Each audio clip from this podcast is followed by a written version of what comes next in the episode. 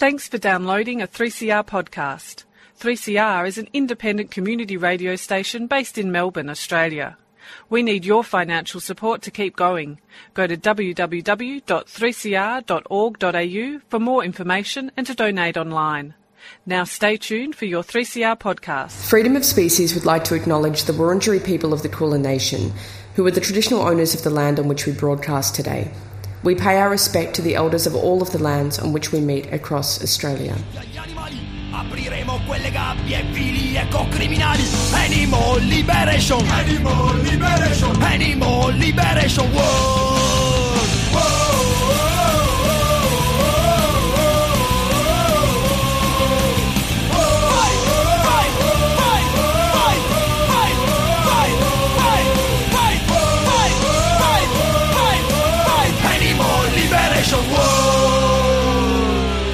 Welcome to Freedom of Species, we're a show that brings animal advocacy to the airwaves of 3CR Community Radio.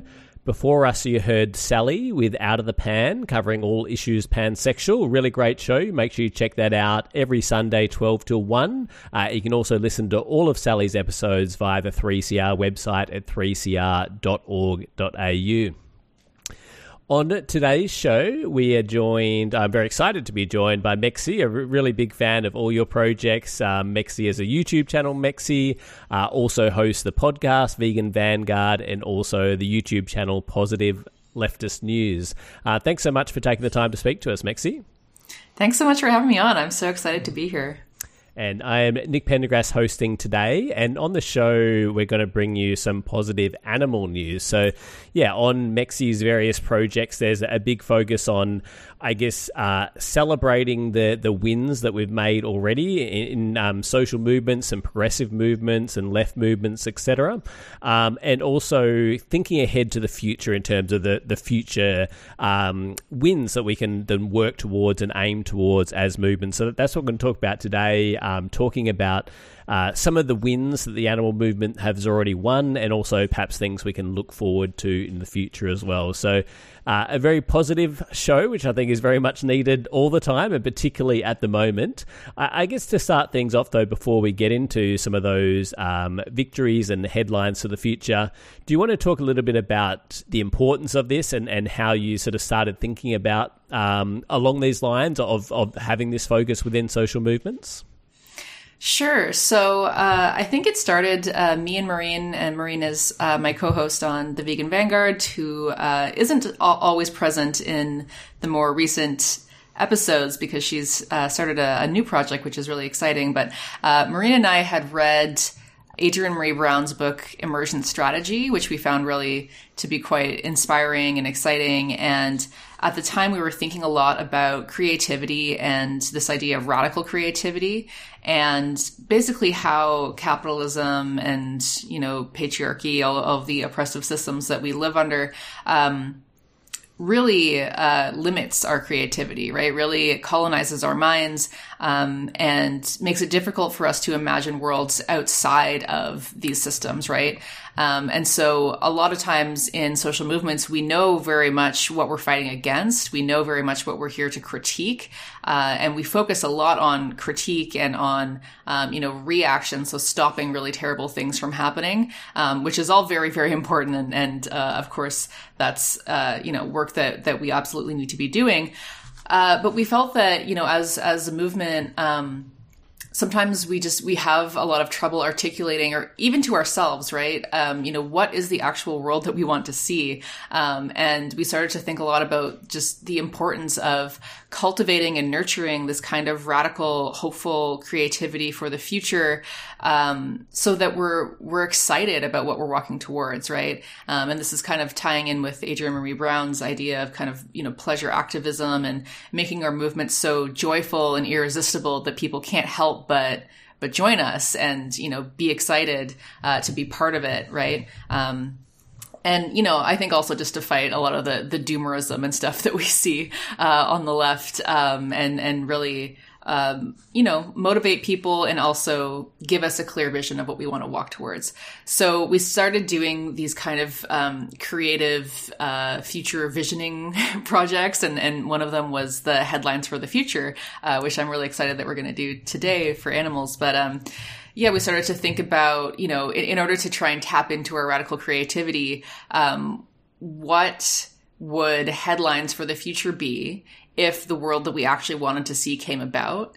And so through doing that exercise, it kind of forced us to really think about, well, yeah, what would the future society I want to live in look like? Like, how would things actually operate? What would the relations be between people and animals and environments and, you know, uh, you know, things and, and resources and whatever. And, um, and, and that was just such a, uh, such an exciting project. And then, um, we started to to ask our audience to send in headlines of their own, and, and it became this kind of really fun thing. Um, and then uh, I guess uh, a, a, little while later, maybe um, a year later or so, my partner actually came up with the idea of uh, doing the positive leftist news because. Uh, I mean, a lot of the same reasons, just to kind of fight the doomerism and get people excited, um, and to to you know, uh, yeah, it's, we all we ever hear about on the left is is is the bad, right? All we ever hear about is the stuff that's going terribly, and you know the the really terrible stories, and we don't often hear, especially in the mainstream news, about all the things that people are actually gaining and winning on the ground. Um, and for me, I just get really moved. Like I get moved to tears almost when I see you know people coming together and and really winning something and, and being really moved and excited about that. So. Um, so yeah, that that's where the Positive Leftist News Project came came in after that.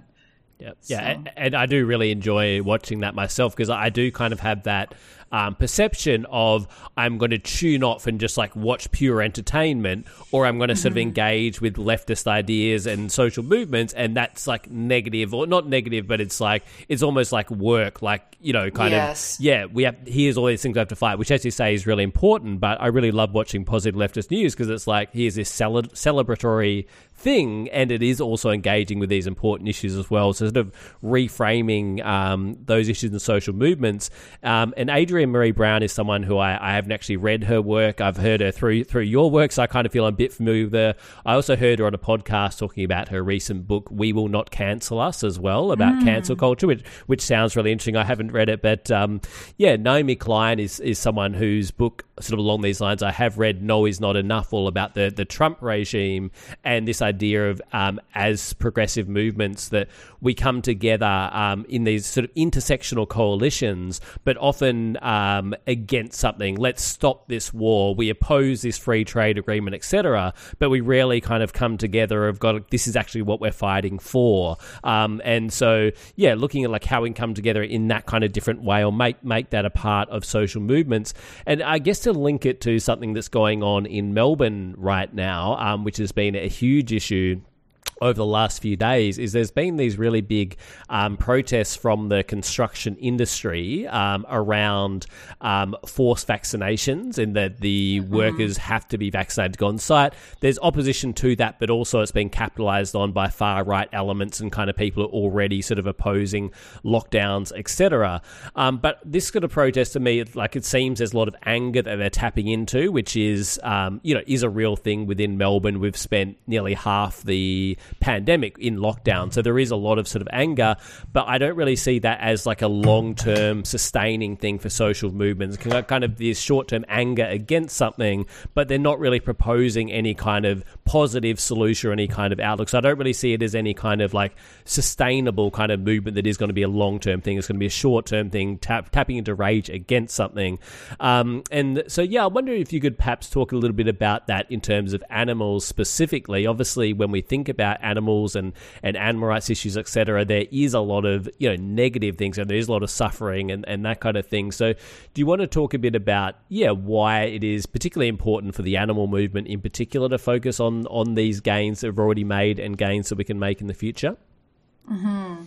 Yeah. Well, I think one part of it is that. Um, I, I mean, we talk a lot about the, the vegan movement needs to be a truly political one, right? It needs to be one that connects with other social movements and that is not just a mere grocery list. Um, because uh, you know there's a lot of issues with uh, thinking that we can truly change systems through consumption alone. Um, and I think that, uh, yeah, you know, a lot of times, um, in when, when people are fighting for animals, you know, you'll often encounter people, um, who are, are just really pushing back on the whole idea of animal liberation and, and wondering, you know, well, what does that even look like? Um, and does that mean that, you know, everyone is, all, you know, always eating 100% plant based. Um, how, how do we get there? Because, you know, people will rightly point out that people living in food deserts and things like that have a very hard time with that. So, you know, what does this vision of animal liberation actually look like? And what are the other systems of oppression that we also need to dismantle in order to facilitate that vision of animal liberation, right? Um, and then, of course, there's always, you know, uh, issues where, you know, a lot of uh, you know white white veganism will be um, fairly um, you know insensitive to indigenous peoples, and there's a lot of questions around that as well. And so, yeah, we actually need to be clear on well, what does animal liberation actually look like? You know, what are our what what are the systems that we're fighting, and what is the world that we want to live in and how how can that world be a decolonized and inclusive world for all where everyone does have access to you know um, what they need to survive, first of all, but you know, good, good, healthy food.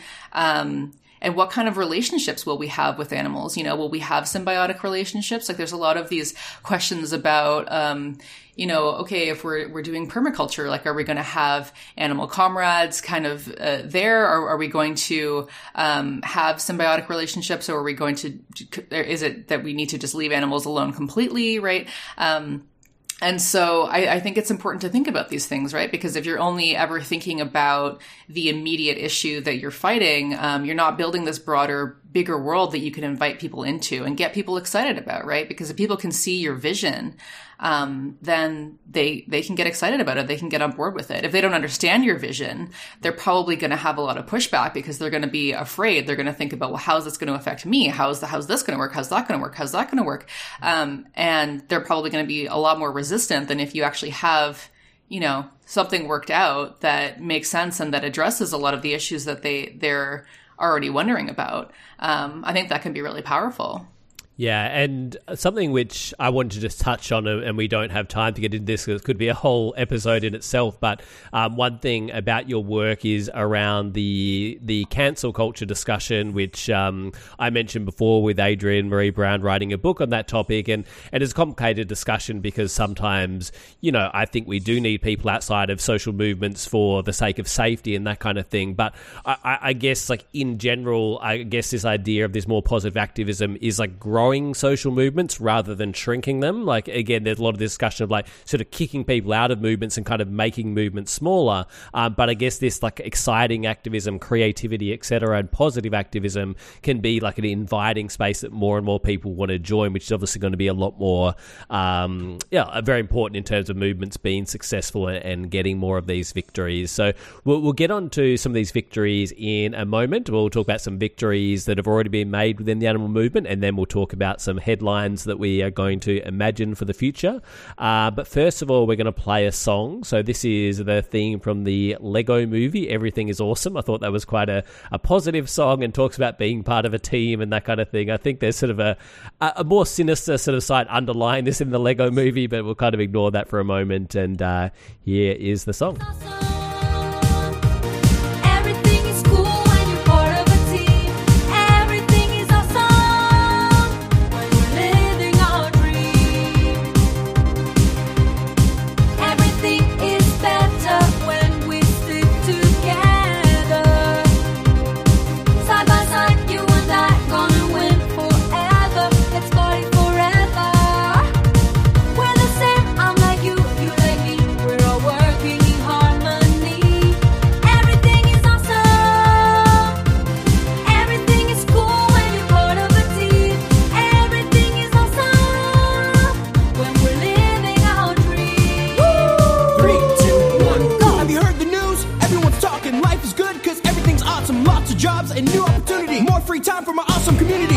Awesome than an awesome possum. Dip my body in chocolate frosting. Three years later, while I shop for Boston, smell like a blossom. Everything's awesome. You stepped in mud, got new brown shoes. It's awesome to win and it's awesome to lose. Awesome to lose. Awesome Trees,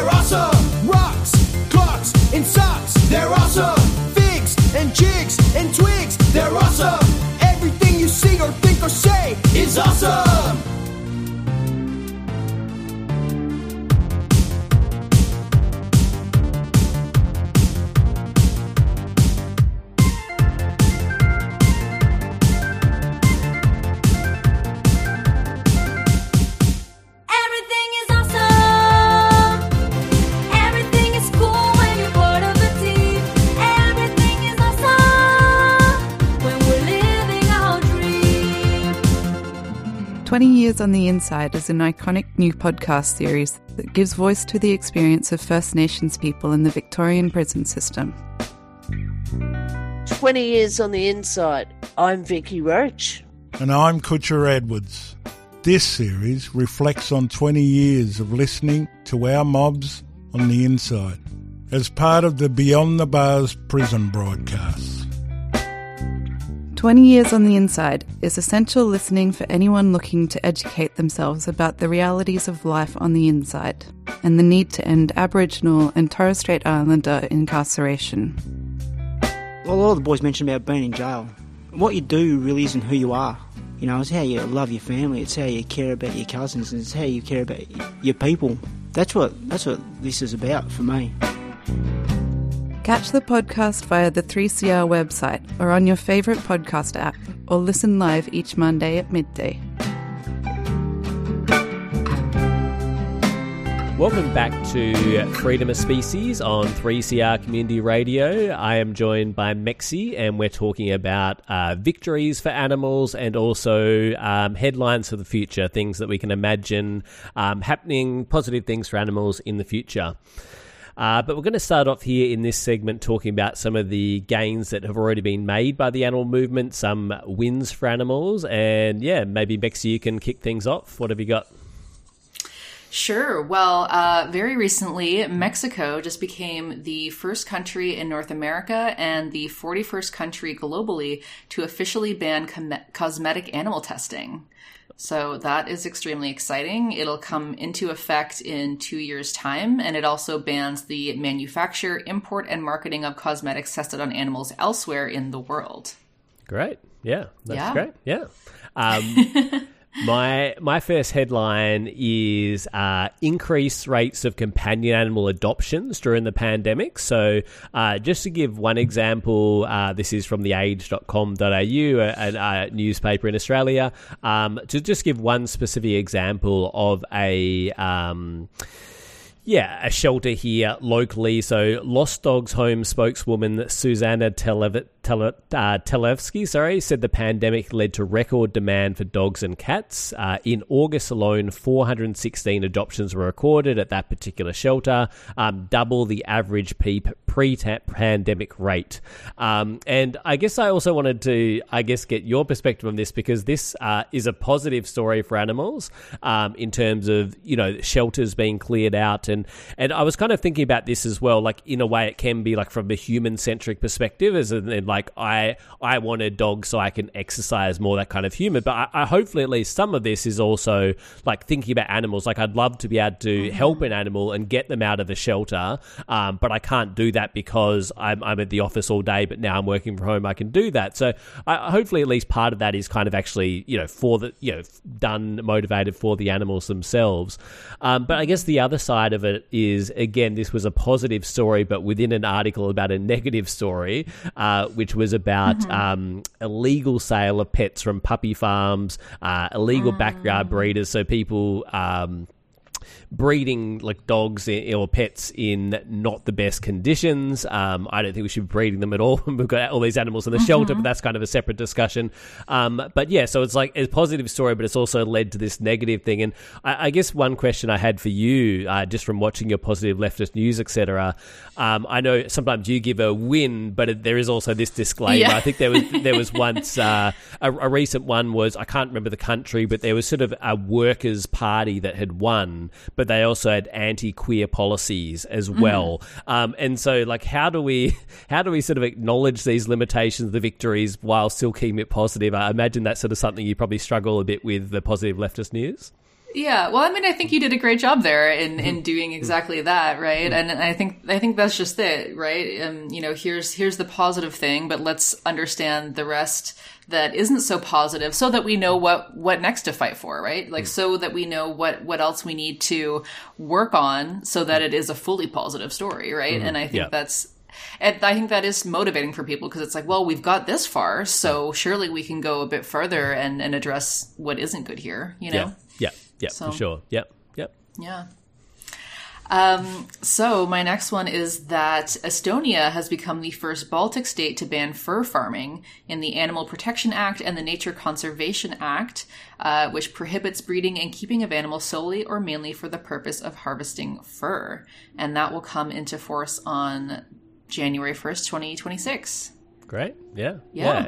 And I, I think like my next one is kind of a similar focus in that in the animal movement, as you touched on a bit, we often have that thing of like the individual consumption focus of we just have to convince everyone to stop wearing fur, for example, like if, to take that specific issue.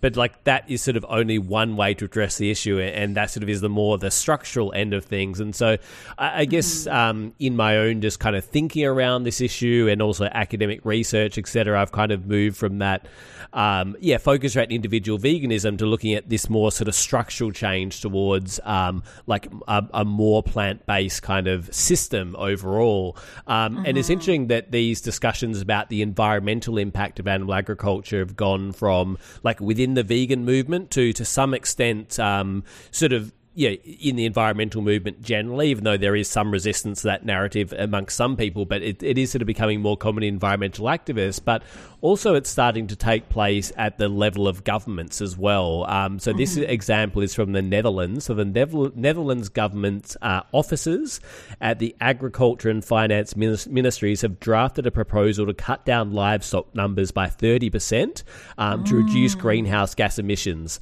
something unseen so far in Europe. Um, I did want to say as well that is currently being debated, so it's not something they've decided on, but I I do think it is like a really positive progression that it is being debated actually at that policy level, not just within social movements. So I thought that was an interesting one. Wow, that's amazing. Yeah, I hadn't even heard that. Um, yeah, so my next one is also kind of um, looking at this institutional level because I completely agree on. Excuse, excuse my my voice. I just something's in my throat. Um, uh, no, I completely agree about the the individual versus the institutional uh, uh, veganism, and so I was very happy to see this at the more of an institutional level. Um, that Berlin's university canteens are going almost meat free as students prioritize climate change. Uh, the 34 canteens and cafes catering to Berlin's sizable student population at four different universities will offer uh, a menu that is 68% vegan, 28% vegetarian, and 2% fish based, with only one single meat option offered four days a week. So I think that's pretty, you know, it's not all the way, but um, but you know, I think that's that's really great change to see to be seen at, at the institutional level, right? Yeah. Um, yeah. Yeah, absolutely. And I think we often, again, in the uh, animal movement, which often is very focused on individual veganism, that there's the idea that, you know, again, we want more and more people choosing that option within the existing system, but also those structural changes obviously influence individual changes, in, in individual Yes. cha- and I think we often forget that aspect of it. So I- I've got another example actually along those lines, and yeah, I guess this definitely like inspired by by your work amongst others. This idea of I think you gave a quote from from Karl Marx actually that production creates consumption or something along those lines, and we often kind of again think consumption is going to change production, but looking at things the other way. So uh, one one sort of interesting area in that space, actually looking at tackling animal agriculture at the production level, is actually looking at animal farmers transitioning away from animal agriculture and moving towards plant based agriculture or solar or other industries outside of animal agriculture. So um, there's lots of different examples of that. To give just a couple though, um, there's these are from the non-profit organization Free from Farm, uh, Free from Harm. Sorry, um, has a dedicated section on its website for people pivoting their businesses to move away from animal-based foods. It features meat dairy, and egg farmers who have overhauled their businesses to focus on growing plant based food.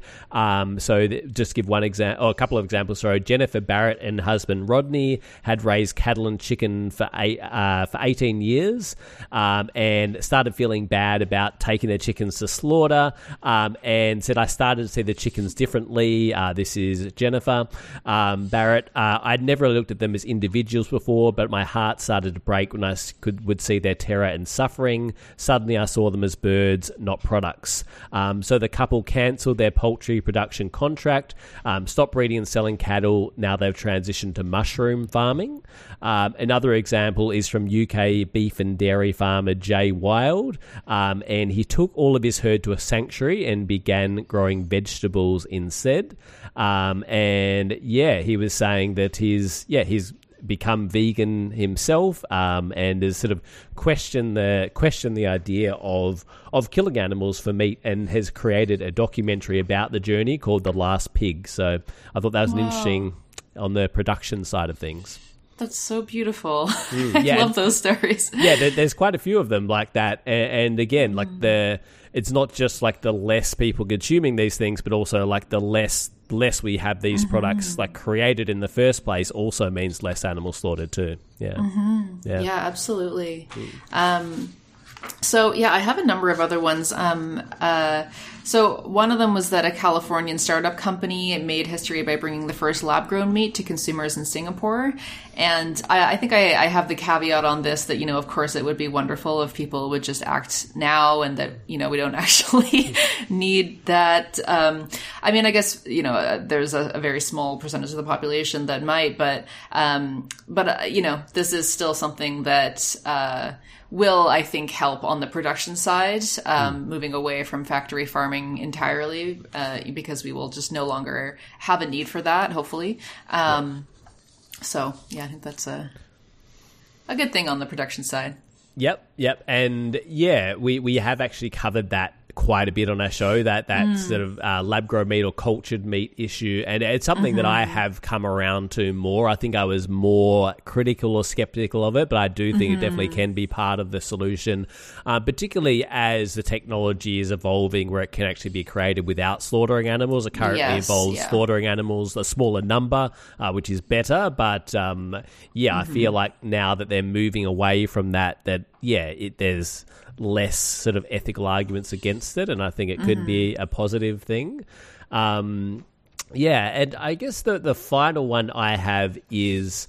Um, almost kind of contrary to what we've been discussing in, in terms of this is around individual vegan veganism, um, but yeah, again, I think we we probably are overly focused on individual veganism within the movement, but I, I do think the the the growth of individual vegan is a positive thing for for animals. Um, just to give a few examples of this around the sort of the mainstreaming of veganism. Um, this is from plantbasednews.org. Um, they said in the US the number of vegans increased by 600% between 2014 and 2017, according to global data. I did want to give a disclaimer in terms of doing research for my thesis on all this stuff. Um, there was at that point there was no reliable data that there had been a significant increased number of vegans. Um, the, the sample size is always very small, and and um, so yeah, maybe in the last few years there has been, but when I looked into it a few years ago, there wasn't. uh, but I think what there definitely is is this sort of growing awareness of veganism, even though we can't necessarily, from what I've seen anyway, point to a, a significant number of increase like individuals becoming vegan. Uh, but 95% of US grocery stores offer plant based meat, um, and the plant based meat category grew twice as fast as animal based meat. Um, and yeah, apparently they did a study again. This was on plant based news. Um, plant based meat is appearing on US menus 1,320% more compared to the emergence of um, compared to before the emergence of COVID 19 as well. So even the last hmm. couple of years as well. I guess I wanted to talk just a little bit about the positives of indi- individual vegan, and not that it's the only tool we have as a movement, but um, yeah, I guess moving away from that sort of neoliberal supply and demand model of like, you know, we have eat one less steak and one animal sort of springs back to life or something like that. um, but I guess more like a philosophical thing of like imagining that world we want to see, like eh, wanting this world um, without these industries that are killing animals for profit, um, and trying to like incorporate that into our practices, I guess. And I just wanted to link this actually. Um, this is sort of secondhand from my friend Lottie, who may be listening, but she was talking about an episode of Revolutionary Left Radio. I know Brett, you've collaborated with a bunch, and it's a really great podcast. Um, but he was talking about this idea of like trying to live with less stuff in terms of like imagining a post-capitalist future. And like just by mm-hmm. me like not buying as much stuff on amazon or whatever i'm not going to bring down capitalism or something like that. Um, mm-hmm. but still like it being a positive thing in terms of trying to like yeah imagine that we're trying to live it as much as possible like now. And she was mm-hmm. sort of saying the same could be said for veganism too in terms of like imagining that world without these industries but also trying to live that now in your everyday practice as well. So yeah i, I do find that sort of the, the shift towards like growing interest in, in veganism growing sort of um, availability of vegan products definitely as a positive thing for animals. Yeah. Yeah. Yeah, especially because I know that um, it's mostly uh, young people. You know, young people are um, way more, and they were talking about this in, in the Berlin study that uh, I don't have it with me, but that um, young people in Germany make up like 13 percent of them are vegan and twenty five percent are, are vegetarian, which is way higher than the you know national average or whatever. Um, and so I think, you know, it, it's really encouraging that young people are kind of seeing the writing on the wall, um, understanding where their food comes from more than I think generations in the past ever have and, and wanting to prefigure, prefigure that, that a different future. Right. So Yeah, yeah, yeah. I, I do think that is really positive. Yep right So, uh, are we out of time or? um, I, uh, we have one more maybe Sure. If you got uh, well, I'll- yeah, I'll just summarize. So I, the rest of them I had, you know, um, uh, a couple that were, uh, you know, animals thriving during the pandemic. Um, because of you know slowdown in travel and things like that. So that would be Nepal's one-horned rhino um, and um, uh, a ringed seal population. I mean, there were several different different species that were doing a lot better during the pandemic. Um, there are a number of animals that we thought were extinct that we recently found out were not extinct, um, uh, or or that were very um, endangered and we found that they are actually thriving like uh, a, a bornean owl um, a marmot colony in vancouver um, a night parrot actually in australia um, and uh, some very endangered or critically endangered uh, killer whales in, B- in bc we just found out that a number of them are pregnant so it could actually save save the pod and help save the species. So um, there are a number of kind of animal comrades holding on and and starting to thrive a bit more, especially during the pandemic when we've slowed down uh, our travel and things like that. And then there were a few stories of animal comrades actually helping. Um, human struggle as well. So uh, in Canada, uh, the hummingbird, a hummingbird helped to stop, well, forestall construction of the Trans Mountain Pipeline, uh, which environmentalists were uh, were fighting against. Um, and in Argentina, some capybaras have uh, kind of uh, taken back their land in this gated community in, in Argentina. And um, it's a place where environmentalists have always been fighting uh, against the development because it's uh, right on the wetlands of a very important river. So um, I just, you know, love these stories as well of animal comrades helping in other kinds of human struggles just to show that all of these struggles are definitely connected and um, animals are our comrades. Great. Yeah, I love all that. Thanks so much for sharing all those. And yeah, after this song, we're going to discuss some headlines for the future, things that we can imagine in terms of future gains for animals. So we're going to play the song. Um, I'm not meant to, swear on air, so I'll just say F everything. Uh, report back from the Nihilist Working Group to the General Assembly of Occupy Tucson by Ramshackle Glory. Um, Ramshackle Glory are a band who um, actually have quite a lot of a focus on this thing of like not just like they're they're an anarchist band, but it's like not just like what that opposes, but what what it means in terms of creating, looking to what we can work towards in the future. So the lyric in particular in this song is uh, because if I if I spend all my time being mad about all the things that there are to be mad about, when will we have the time to take the bastards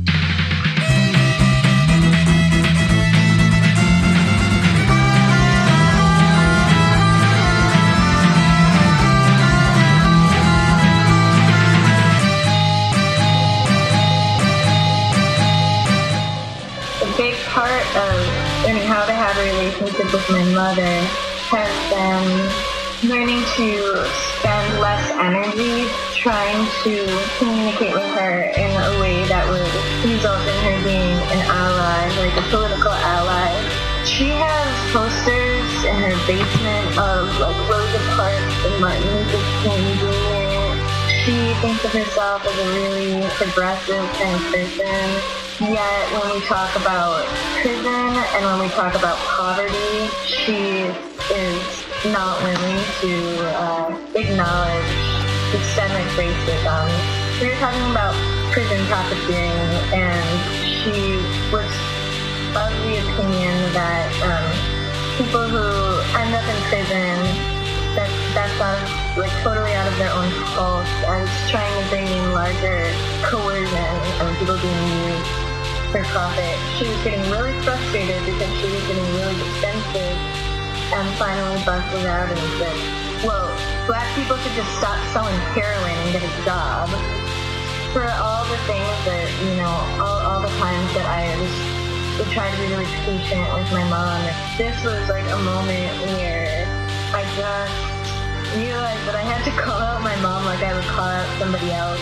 Ever since that visit, my mom and I have found the moments when we should say, okay, let's not talk about this. A message from Victoria's community sector. I'm looking forward to not worrying that my patients are going to die of COVID. To no one else being separated from their mum in aged care. I'm looking forward to our wedding and having our family and friends from overseas here with us. I really want to see my mom. I'm looking forward to being able to welcome guests without a mask on. To having all the sports back to normal so that my family members can come and watch me play. I look forward to performing in front of a big crowd again. So please, get vaccinated. Please get vaccinated. Please get vaccinated. Let's get back to the good things. I ask you to get vaccinated. For all of us. Please get vaccinated.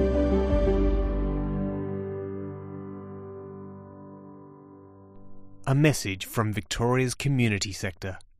A 3CR supporter. You're listening to Radical Radio 3CR. Welcome back to 3CR Radical Radio. You're listening to Freedom of Species, and we're chatting with Mexie today uh, about um, some victories that have already been made for animals, and now we're going to talk about some headlines for the future, uh, things we can imagine that we can work towards um, as an animal movement.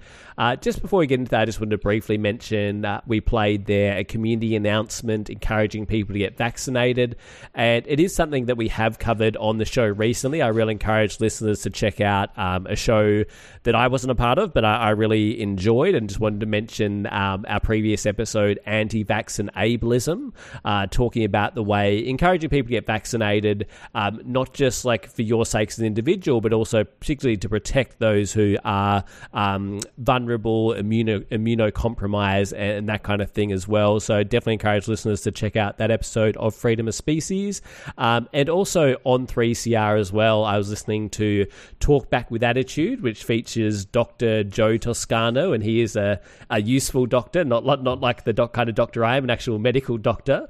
Um, and yeah, talking about busting some of the myths around vaccination and uh, sort of making fun of the, the anti-vax thing, like oh, you haven't grown horns and stuff like that. But also, um, yeah, clearing up some of the misinformation as a medical doctor. I think it was really great to hear, have him hosting that show. So you can check out Talk Back with Attitude, and you can call into that show as well and, and contribute to it. That is every Thursday, 10 a.m. to 11 a.m. here on 3CR Radio. But I will hand it over to Mexie uh, for your first headline for the future. Great. So I wanted to start by highlighting some headlines that were actually submitted by people in the Vegan Vanguard audience because some of these are, are really great. So the first was from Kelsey Bomboy, and it's New digs how these permaculturalists turn the polluted, haunted remains of abandoned factory farms into thriving ecosystems. Great, nice. Thanks for that, Vegan Vanguard listeners. Um, Yeah.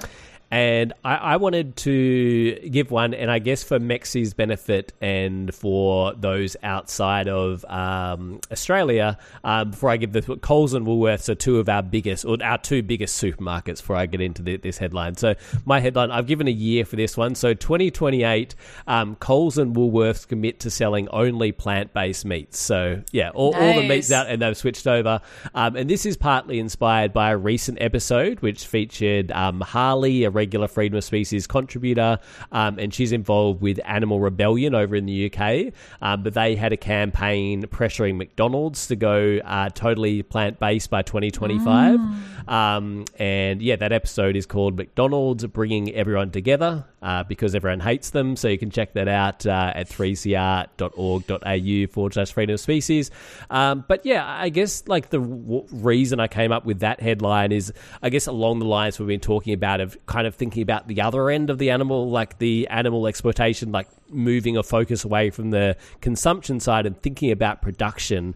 Um, Having said that, as an anti-capitalist like like yourself, um, I am also, yeah, don't think we necessarily should be like exclusively looking to corporations um, for for social change, but I do think that that um, sort of shift away, like at the structural level, would have a big like difference on individual solutions.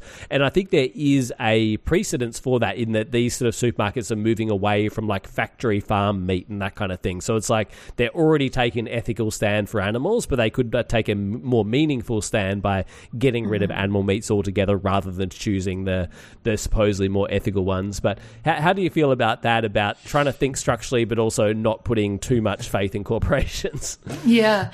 Uh, well, I think it, I think it's you know I think it's a great idea. Um, I mean, because a place like McDonald's, right? Um, and th- this is part of the reason why um, you know we talked about the fact that.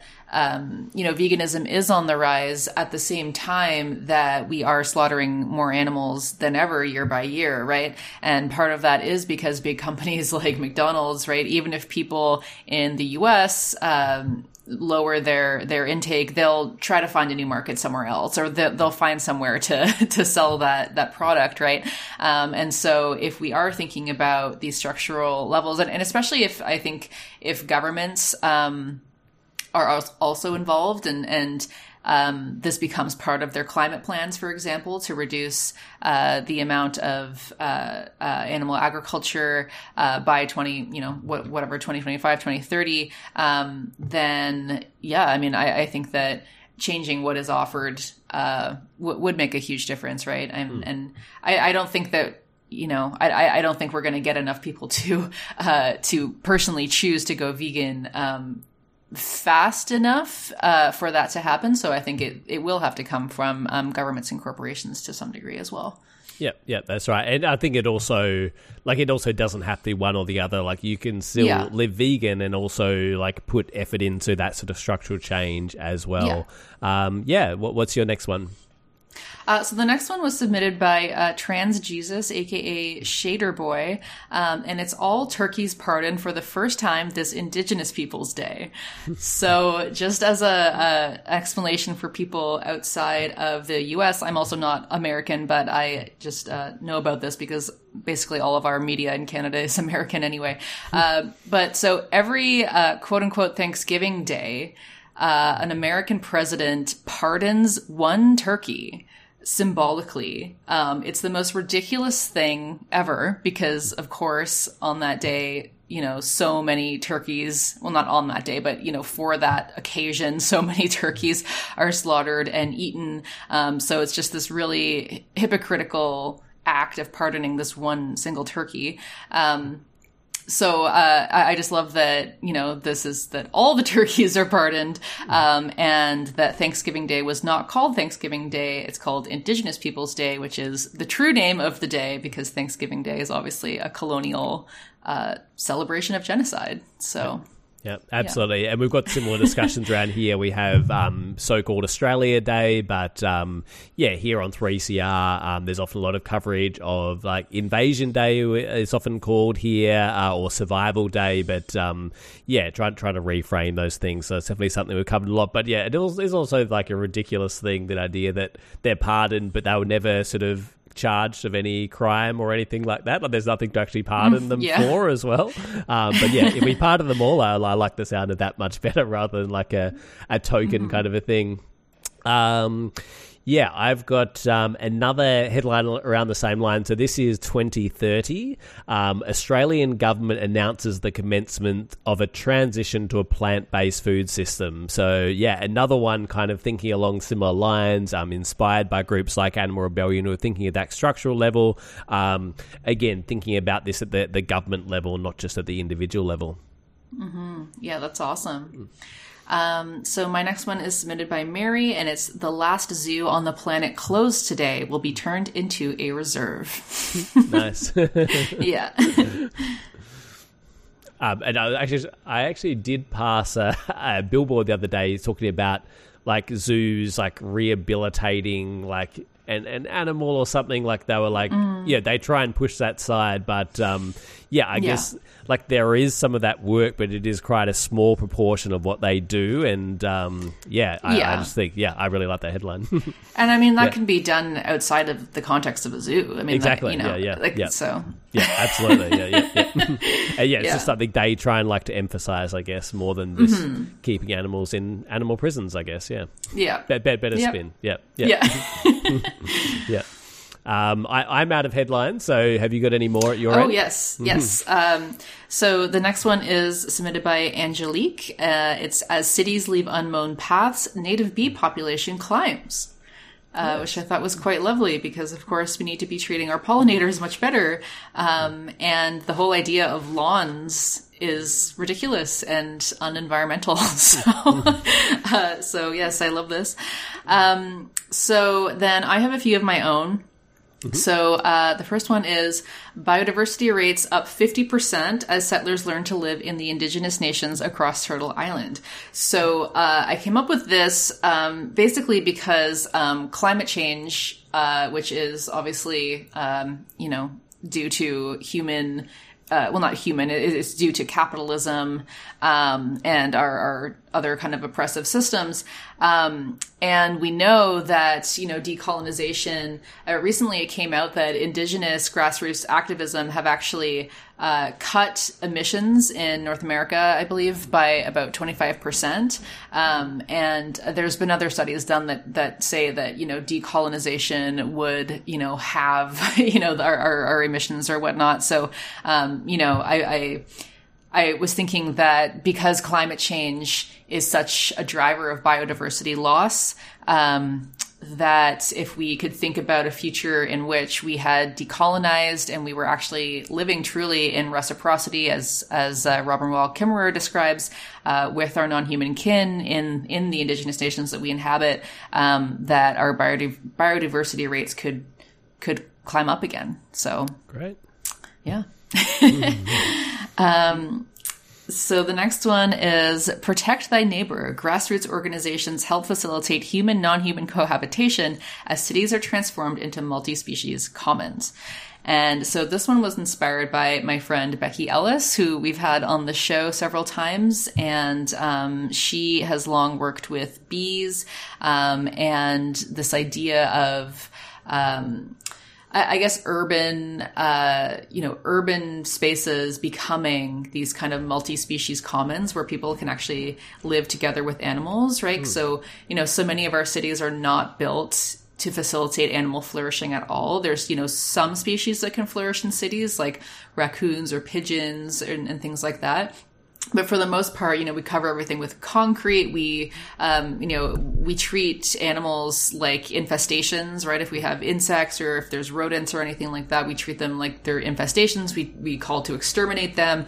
Um, we just don't have the kind of, you know, setup that would, um, facilitate human and non-human cohabitation, right? And, and human and non-human flourishing. Um, so I was imagining kind of this, kind of a solar punk ish scene, right? You know, that the kind of solar punk vision of those um, high rises that are full of plants and, and different places where animals could actually live and thrive alongside humans. Um, and so I was thinking, you know, obviously still there would be probably some um, issues where humans and non-humans, you know, maybe the there would be some issues uh, living together. So maybe uh, grassroots organizations could help facilitate uh, a more, I don't know, symbiotic relationship there. But um, yeah, that was kind of my, my solar punk visioning for us all living together in a in a better way.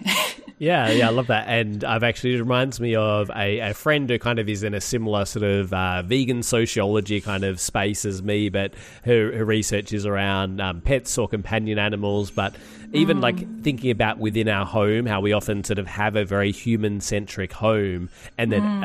uh, our companion animals- have to kind of fit in with that. And it can kind of sound like a basic thing, but just think about like how we can set up the space for them, not just ourselves. And even my- Mhm. myself recently, I was about to um, donate a bunch of blankets and pillows and stuff like that to an animal shelter, and uh, we just had them piled up in, in our apartment, and our dogs loved it. They loved like sitting on it like that. That's not like a, a normal way to set up your house, but like the dogs love Mhm. it, and we've we just never thought of doing that, but they, but they loved having all that there. So yeah, I think they're Mhm. like it seems like a simple thing, but I can sort of can um, I think it does have radical potential in terms of thinking about like how can we have spaces within that our home, uh, within our cities in general, um, like thinking about not just how can they work for humans, but how can they work for other animals as well. So Mhm, yeah, mhm. that that is a nice one. Um, I think we are about out of time, unless there was any quick ones you really wanted to get to. But no, uh, that, that's no? good. Okay, yeah, I think great. that's good. Yep. Yeah, thanks so much. Let's um before you take off, if you could um We'll put notes, all of this in the show notes. Encourage listeners to check out all of your projects. We don't talk a little bit about your YouTube channels and podcasts and the rest. Sure, yes. So if people want to find me, uh, as you said at the starting, I have a YouTube channel called Mexie, and I do uh, mostly political economic analysis. I talk about environmentalism, decolonization, uh, human and animal liberation. Um, I also host a podcast called The Vegan Vanguard, which you can find at veganvanguardpodcast.com. And there we talk about very, excuse me, there we talk about very very similar things um, and it's just in, in longer form and i have really great guests coming on the show to talk about these issues. And i also have a youtube channel called positive leftist news. It's actually called pln but if you just search positive leftist news you will find it. And there i do a monthly show recapping all of the wins that people have made globally uh, over the past month. Right And, yeah. yeah. Cool. Well, we'll make sure we link to all of those in the notes. Really encourage listeners to check that out, and, and you can even submit uh, examples of positive leftist news that, that you hear about as well. Um, I want to give a quick shout out for a couple of things before we take off. So, um, we've got Freedom of Species t shirts. So, we had our Radiothon show recently. Really thank everyone who donated. Um, we're still trying to get over the line with our target. So, yeah, if anyone wants to give a donation and, and mention it's for Freedom of Species, you can do that via 3cr.org.au and click on the donate button. Also, if you go to that same site and click on the shop button, you can check out Freedom of Species t shirts. They're now just $22.50, including postage, um, available in a range of colors and styles. And that supports the show and supports 3CR as well. Um, yeah, uh, you can check out our podcast via 3CR au forward slash freedom of species. We're also on a range of the apps, including iTunes and Spotify, um, and on the social media as well. You can email feedback to freedom of species at gmail.com. Um, and yeah, stay tuned to 3CR. I want to give a quick shout out to. Um, yeah, another show um, called Remembering Palestine as well. I really enjoyed a discussion there with Dalia um, El Chabini, who's a visual artist discussing creativity, Palestine, ditching the nine to five, and much more. Um, that show is Saturday at nine thirty till ten. Um, so check out Palestine. Remembered, stay tuned for Rotations, which is a music show featuring a bunch of uh, 3CR presenters uh, showcasing some of their music taste. Uh, we're going to finish up with a song Optimism as a Radical Life Choice by Spanish Love Songs, uh, mainly just based on the title of the song I thought was very relevant. So thanks much again for joining me today, Mexie. Thank you so much for having me. This was so fun. Pain is back in my chest again, holding me down like a high school friend. Says the world's about to end. You best start swimming. You said anxiety is the theme of all our lives these days. Can't even have my coffee without exploiting someone or making another millionaire a billionaire. What would it take to be happy? I'd probably start with the money. It's the clear backpacks, it's the two new fire exits. I'm buying a beer, don't wanna think of where I'm running if another asshole takes a shot. It's the city down while I stare at a dirty pitch you sent me. And I'm hiding in the desert, but I taste the ocean in my snot. Trying to find my footing. I know you're sick of looking.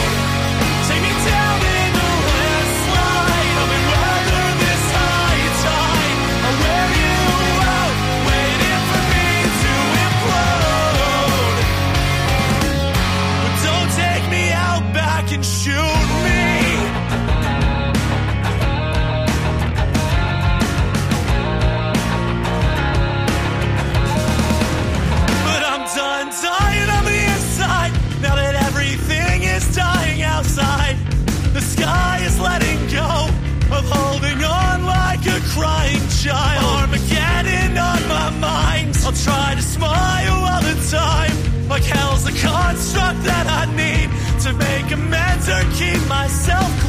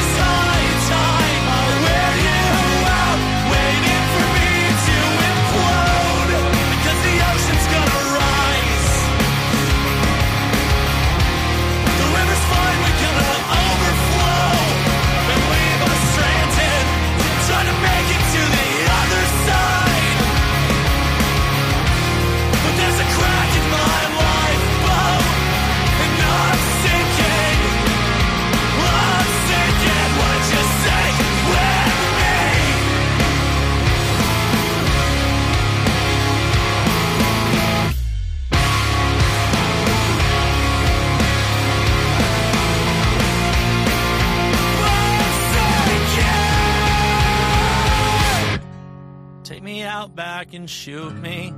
No, my circuits are faulty. I've only ever been a kid pointing out dead dogs on the road. Take me down in a landslide, weather this high tide. I'll wear you out, waiting for me to implode. So take me out back and shoot me. I know my circuits are